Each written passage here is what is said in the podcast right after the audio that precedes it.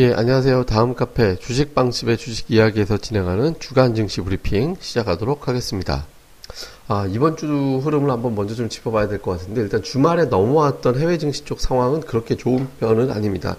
그러니까 미국이 지표도 좀 부진, 뭐 지표는 그렇게 나쁘다라고 보기는 좀 어려운데, 이제 기업들에 대한 어떤 실적에 대한 어떤 이제 불확실성, 다음에 이제 유가도 조금 빠지는 거, 이제 뭐, 뭐, 확 하고 밀고 올라갈 정도의 어떤 명분은 없죠. 그러니까 유가도 좀 빠지고, 다음에 이제 뭐 최근 들어서 뭐 중국의 지표도 좀 부진하고, 그러니까 전반적으로 주말 사이에 해외 증시 쪽에서는 우리 시장을 주체 아주 강하게 끌고 올라갈 만한 명분을 만들어 주지는 못했습니다. 그러니까 우리 시장이 뭐 주체 아주 힘 있게 뭐 밀고 올라가고 이제 그럴 환경이 이제 못 되는 거죠. 그리고 한국 관련 지표, 뭐 MSCI 한국 지수나 아니면은 외국인 투자자들이 해외 시장 마감을 보면서 우리 시장은 주초에 이렇게 생각하겠, 이 정도 출발하겠지라고 이제 예상해 놓는 야간 선물 같은 경우도 뭐 그다지 이렇게 좋은 흐름은 아니었거든요. 그러니까 마이너스로 끝났으니까. 그러니까 뭐 해외 증시 쪽에서는 그다지 도움을 받지 못하는 이제 그런 상황으로 이제 될 것 같아요. 그리고 주말 사이에 나왔던 중국의 산업 생산이라든가 지난주에 있었던 미국의 어떤 전반적인 지표, 뭐 소비 소비 지표가 이렇게 나쁘지 않게 나오긴 했습니다만 이제 전체적으로 보면 미국의 지표는 뭐 좋은 것도 아니고 그렇다고 확 나쁜 것도 아니고 그냥 어중간하게 나왔기 때문에 이거 자체는 크게 이제 모멘텀이 되기는 어렵거든요. 그러니까 지금은 그냥 해외 쪽 눈치 상황으로는 그다지 좋지는 않다. 그러니까 우리 시장에서는 자체적으로 어떤 수급이 개선돼가지고 올라가거나 아니면 이제 어떤 뭐 저 중국 쪽에서의 뭐, 뭐 어떤 우호적인 어떤 재료가 빵 하고 터져서 이제 밀고 올라가지고는 이제 이런 상황이 돼줘야지만 이제 시장이 이제 움직일 수 위로 움직일 수 있는 그런 상황이죠. 그러니까 어떤 재료도 없기 때문에 그러니까 악재도 아니고 호재도 아니고 지금 어중간하게 이제 재료들이 지금 양분이 돼 있는 상태라면 이럴 때는 뭐 선택하는 건 결국엔 박스권이잖아요. 그러니까 뭐 1950 정도 이 정도를 바닥으로 두고 윗선 같은 경우는 이제 2000 초반 정도 뭐 이 정도로 두면서 이제 움직일 것인데 근데 이제 이게 뭐 말이 박스권이지 박스권에서 어느 쪽을 이제 조금 더 붙어서 움직이느냐에 따라서 이제 투자 심리가 좀 더 세부적으로 나오잖아요. 예를 들어서 제가 지금 50과 2000 사이라고 쉽게 말씀을 드리지만 실질적으로 이게 50 부근에서 노는 장이 되는지 2000 쪽으로 가서 놀게 되는 장인지에 따라 좀 다르거든요. 이게 대기 매수세가 가동하는 건지 아니면 대기 매수세가 없는 건지 뭐 이걸 이제 볼 수 있죠. 근데 이번 주 같은 경우는 적극적인 매수가 들어와서 올라가기에는 지금 사실은 쉽지가 않죠. 그러니까 왜냐하면 우선 중국이라든가 이제 미국 쪽에서 아주 호재성 재료가 넘어온 게 없죠. 그러니까 없다 보니까 이제 뭐 시장이 아주 세게 올라가야지 뭐 올라갈 것이야 이렇게 이제 기대할 수 있는 거리가 이제 별로 없는 데다가 보통 이렇게 어중간할 때 그러니까 시장에 박스권도 돌고 뭐 재미도 없고 할 때 뭔가 이제 바람을 확 불어주는 역할을 해주는 것들이 있는데 이제 그게 뭐 보면 대체적으로 어떤 정책들이거든요. 그러니까 뭐 아마 중국에서 이번 주말에 나왔던 산업 생산이 예상치를 하회했기 때문에 중국에서 어떤 부양책이 나온다든가 아니면 이제 또그 미국이 금리 인상, 미국은 지금 당장 어떤 정책이 나오기는 어렵습니다. 그죠? 그러니까 금리를 갖다 올릴 거냐 말 거냐. 그러니까 요걸 갖다 앞두고 있는 상태에서 이제 미국 쪽에서 딱히 뭐가 넘어올 게 없거든요. 그러니까 지금 해외 쪽에서는 아주 엄청난 어떤 기대감이 나올 건 없어요. 근데 다만 이번 주 중반에 이제 FMC 의사록이 공개가 되는데 그 의사록 공개에서 만약에 이제 뭐 좀 우호적인 어떤 투자자들이 우호적으로 느낄 만한 어떤 상황이 연출이 된다면 예를 들어서 이제 그 금리, 그러니까 연준들이 금리를 갖다가 이제 굉장히 천천히 올린다라는 취지로 발언을 많이 했는지, 아니면 치열하게 논쟁이 있었는지, 요거에 따라서 시장이 이제 6월에 무조건 올리겠구만, 아니면 안 올릴지도 모르겠구만, 또는 6월에는 어쨌든 안 올리겠구만, 요세 패로 이제 갈라지게 될 거거든요. 현재로서는 뭐, 저기, 6월에 이제 올리지 않을까라는 쪽으로 이제 더 차라리 올리는 게 낫죠. 그리고 이제 자꾸 질질 끄는 것보다.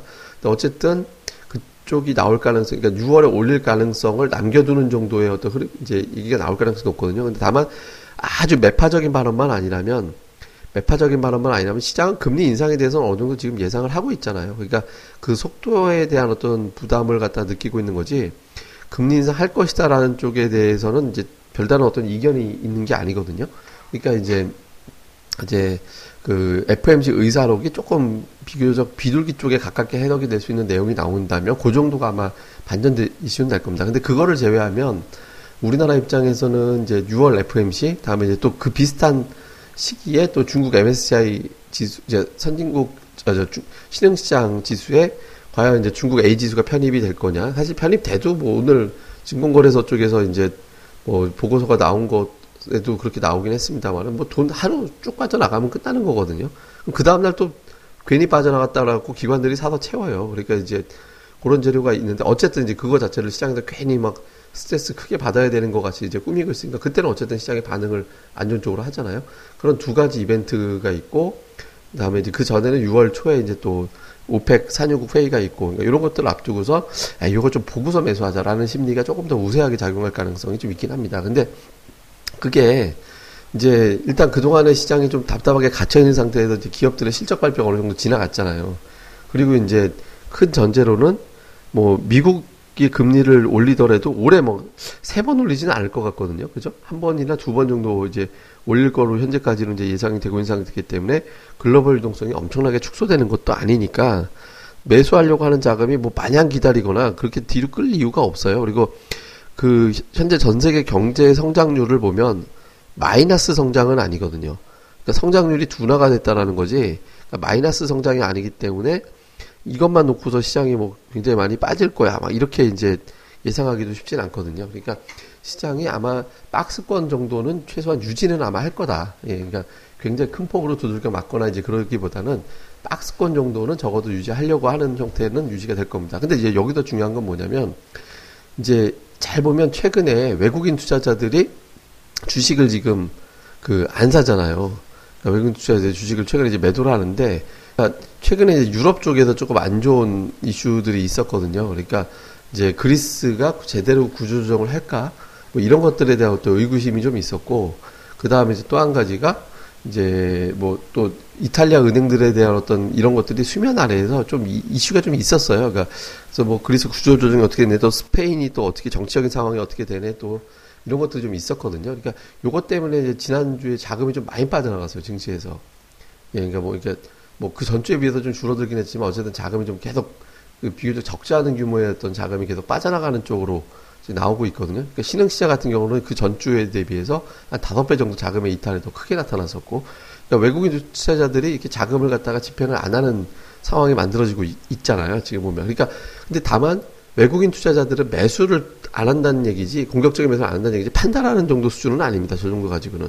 그러니까 외국인 투자자들은 적어도 관망 정도는 유지하고 있는데 다행스러운 건 뭐냐면 펀드 환매가 어느 정도 이제 최근 들어서 뭐 공격적인 어떤 펀드 환매가 진행되는 것도 아니고 그다음에 금융 투자 그러니까 보통 증권사 플러스 선물회사 이렇게 이제 금융 투자라고 얘기를 하는데 얘네들은 이제 만기 주간으로 하나의 사이클로 움직이는데 최근 들어서 이 친구들의 매도가 대략적으로 보면 한 1조 원 정도 정도 매도 한 2조 가까운 매도를 했어요. 그 시장에서. 근데 이 친구들은 매도를 갖다가 물론 이제 뭐 그 이상의 매도를 하는 경우도 있긴 하지만 보통 한, 한 3개월 정도, 2, 3개월 정도 죽이면은 그 매도의 패턴이 좀 바뀌거든요. 아주 짧게 짧게 보면 한 3주 정도?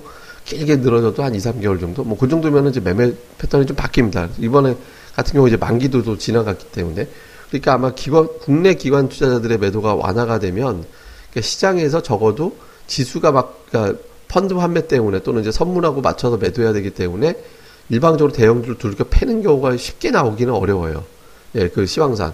그러니까 그렇게 될 수, 수급상 그렇게 될 수 있기 때문에 시장이 일방적으로 두들겨 맞지 않는다면 투자자들 어떤 생각을 하냐면 아 지수는 무지하게 빠지진 않겠구나. 그러니까 지수는 무지하게 빠지지는 않을 거니까 그러면 뭐 지수 안 빠지니까 적어도 종목별 장세는 충분히 나오겠네라고 생각을 하게 되거든요. 그래서 실제로 이제 최근에 그 시장 수급 동향을 좀 잘 보면 특징적인 게 뭐냐면 국내 기관 투자자들이 매도하는 반면에 그 증권사 또는 이제 기관들이 코스닥 시장을 계속 사요. 지금 이제 7일 거래일 연속해서 매수를 했거든요. 이게 거의 뭐 작년도 말 연초 이렇게 넘어오고 막 이럴 때 말고는 이 정도 연속해서 7일 연속해서 매수한 사례를 극히 찾아보기가 어려워요. 그러니까 또 매수 규모도 적지가 않아요. 그러니까 보통 한 평균치로 잡아보면 한 250억 정도 매수하는 기간 동안에는 그러니까 기관 투자들이 매수를 계속 해오고 있고요. 특히 이제 외국 기관의 매수가 5월 3일부터 시작이 됐는데 5월 3일부터 기관 투자자들의 매수한 종목을 보면 이게 코스닥 시장을 놓고 볼 때, 네, 그러니까 코스닥 시장을 갖다가 이제 저 놓고 볼 때 종목이 특정한 대형주 한두 개를 산 게 아니에요.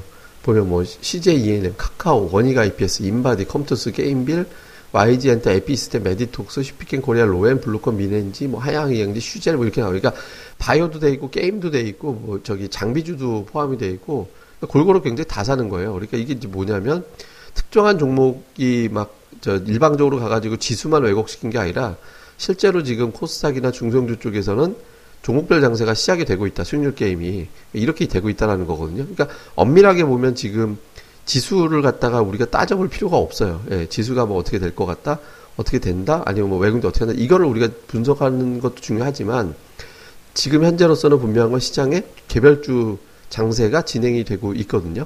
그러니까 뭐 OLED라든가 이제 전기차주를 중심으로 놓고 그 외 종목들은 이제 종목, 그러니까 테마가 움직이기보다는 특정한 종목 한두 개씩 이렇게 골라서 움직이는 그런 형태가 진행이 되고 있거든요.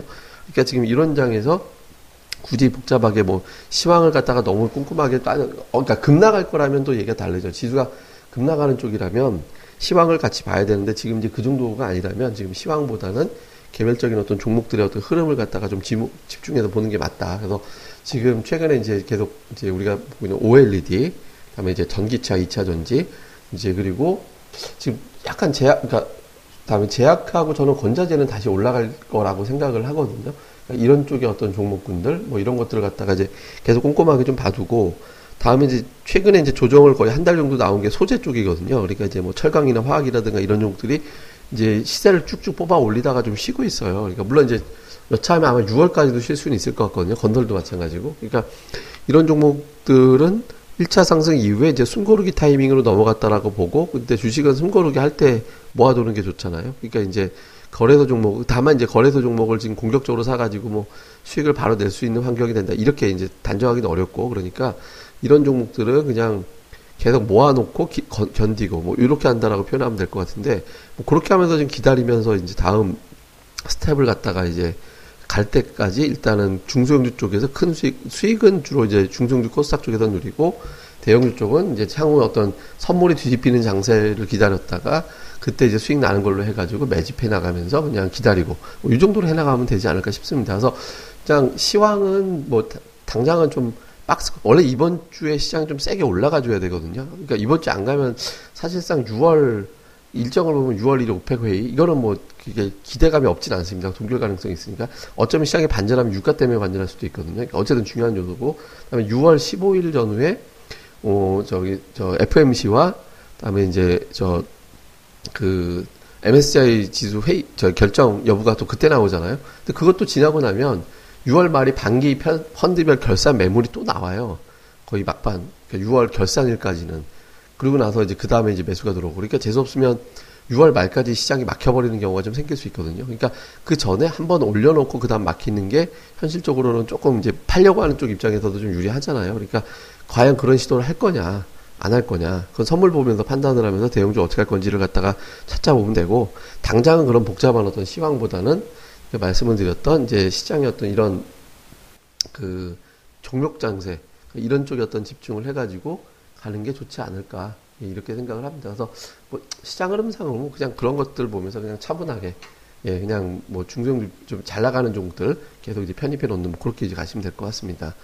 예 그래서 이제 뭐 전체적으로 우리가 종합해서 이제 시장을 보면 그냥 시장은 이렇게 흘러갈 것 같다. 그냥 뭐 그렇게 큰 문제라든가 이런 거 없이 그냥 지금 현재 가는 대로 잘 흘러갈 것 같다 정도로 보면 될 것 같고 그러니까 지수에 대해서 지수는 이제 더 빠질 수도 있어요. 그러니까 지금 뭐 공격적인 매수체가 없는 상태이기 때문에 매도 파는 쪽이 없다라는 거지 매수체가 이제 없다라는 거니까 그러니까 지금 그거에 대해서 뭐 지수가 좀 빠지긴 하겠죠. 흘러내리고 그러니까 이제 그 상태에서 그렇다고 뭐 큰 하락장이 나오거나 이제 그러진 않을 거니까 그냥 시장보다는 지금 개별적인 종목 지금 은근히 돈 많이 벌 때거든요. 지금 종목들의 수익이 워낙 잘 나오고 있는 종목들이 좀 있어가지고 그런 것만 잘 담아놓고 가면 또 도중에 합류가 없어요. 지금 종목들이 가는 종목들만 가니까 그러니까 그런 것들 잘 찾으셔가지고 다행들 잘 하시면 될 것 같습니다. 그러니까 자세한 건 저희 카페에 오시면 다 있어요. 그러니까 뭐, 뭐, 시황이나 이런 것들 다 텍스트로 정리해서 올려놓으니까 다음에서 주식, 주식 빵집, 다음에 이제 또 주식 이야기, 주식 빵집 또는 주식 빵집 검색하시면 제일 무난하게 들어옵니다. 그러니까 다음 카페 저희 카페로 오셔가지고 또 많은 내용들 함께 보셨으면 좋겠습니다. 예, 그러면 또 하루 한 주 또 잘 보내시고요. 저희는 또 다음 시간에 뵙겠습니다. 감사합니다.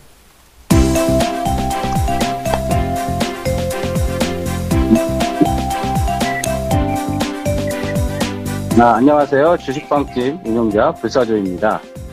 주식 투자하기 참 답답하시죠? 어, 공부하자니 배울 곳이 마땅치 않고 또 여기저기 이상한 광고에 혹해서 가입했다가 낭패만 당하고 이런 답답한 투자자분들을 위해 저희가 VIP 빵집을 열었습니다. 어, 실전 투자대 1위 출신의 공략주 발급법, 차트 전문가의 매매 극소, 시황 전문가의 쉽게 이해되는 오늘장 브리핑, 그리고 저희 멤버가 직접 탐방해서 알아낸 다양한 기업 정보를 정리해 드립니다. 부담 없이 편안하게 가입할 수 있는 신한 VIP 빵집에 많은 가입과 관심 부탁드립니다. 자세한 내용은 다음 카페 주식빵집의 주식 이야기에서 직접 확인하시기 바라고요. 문의 전화는 010-3043-0909 0909입니다. 010-3043-09없다. 네, 두번 기획해 주세요. 네, 감사합니다.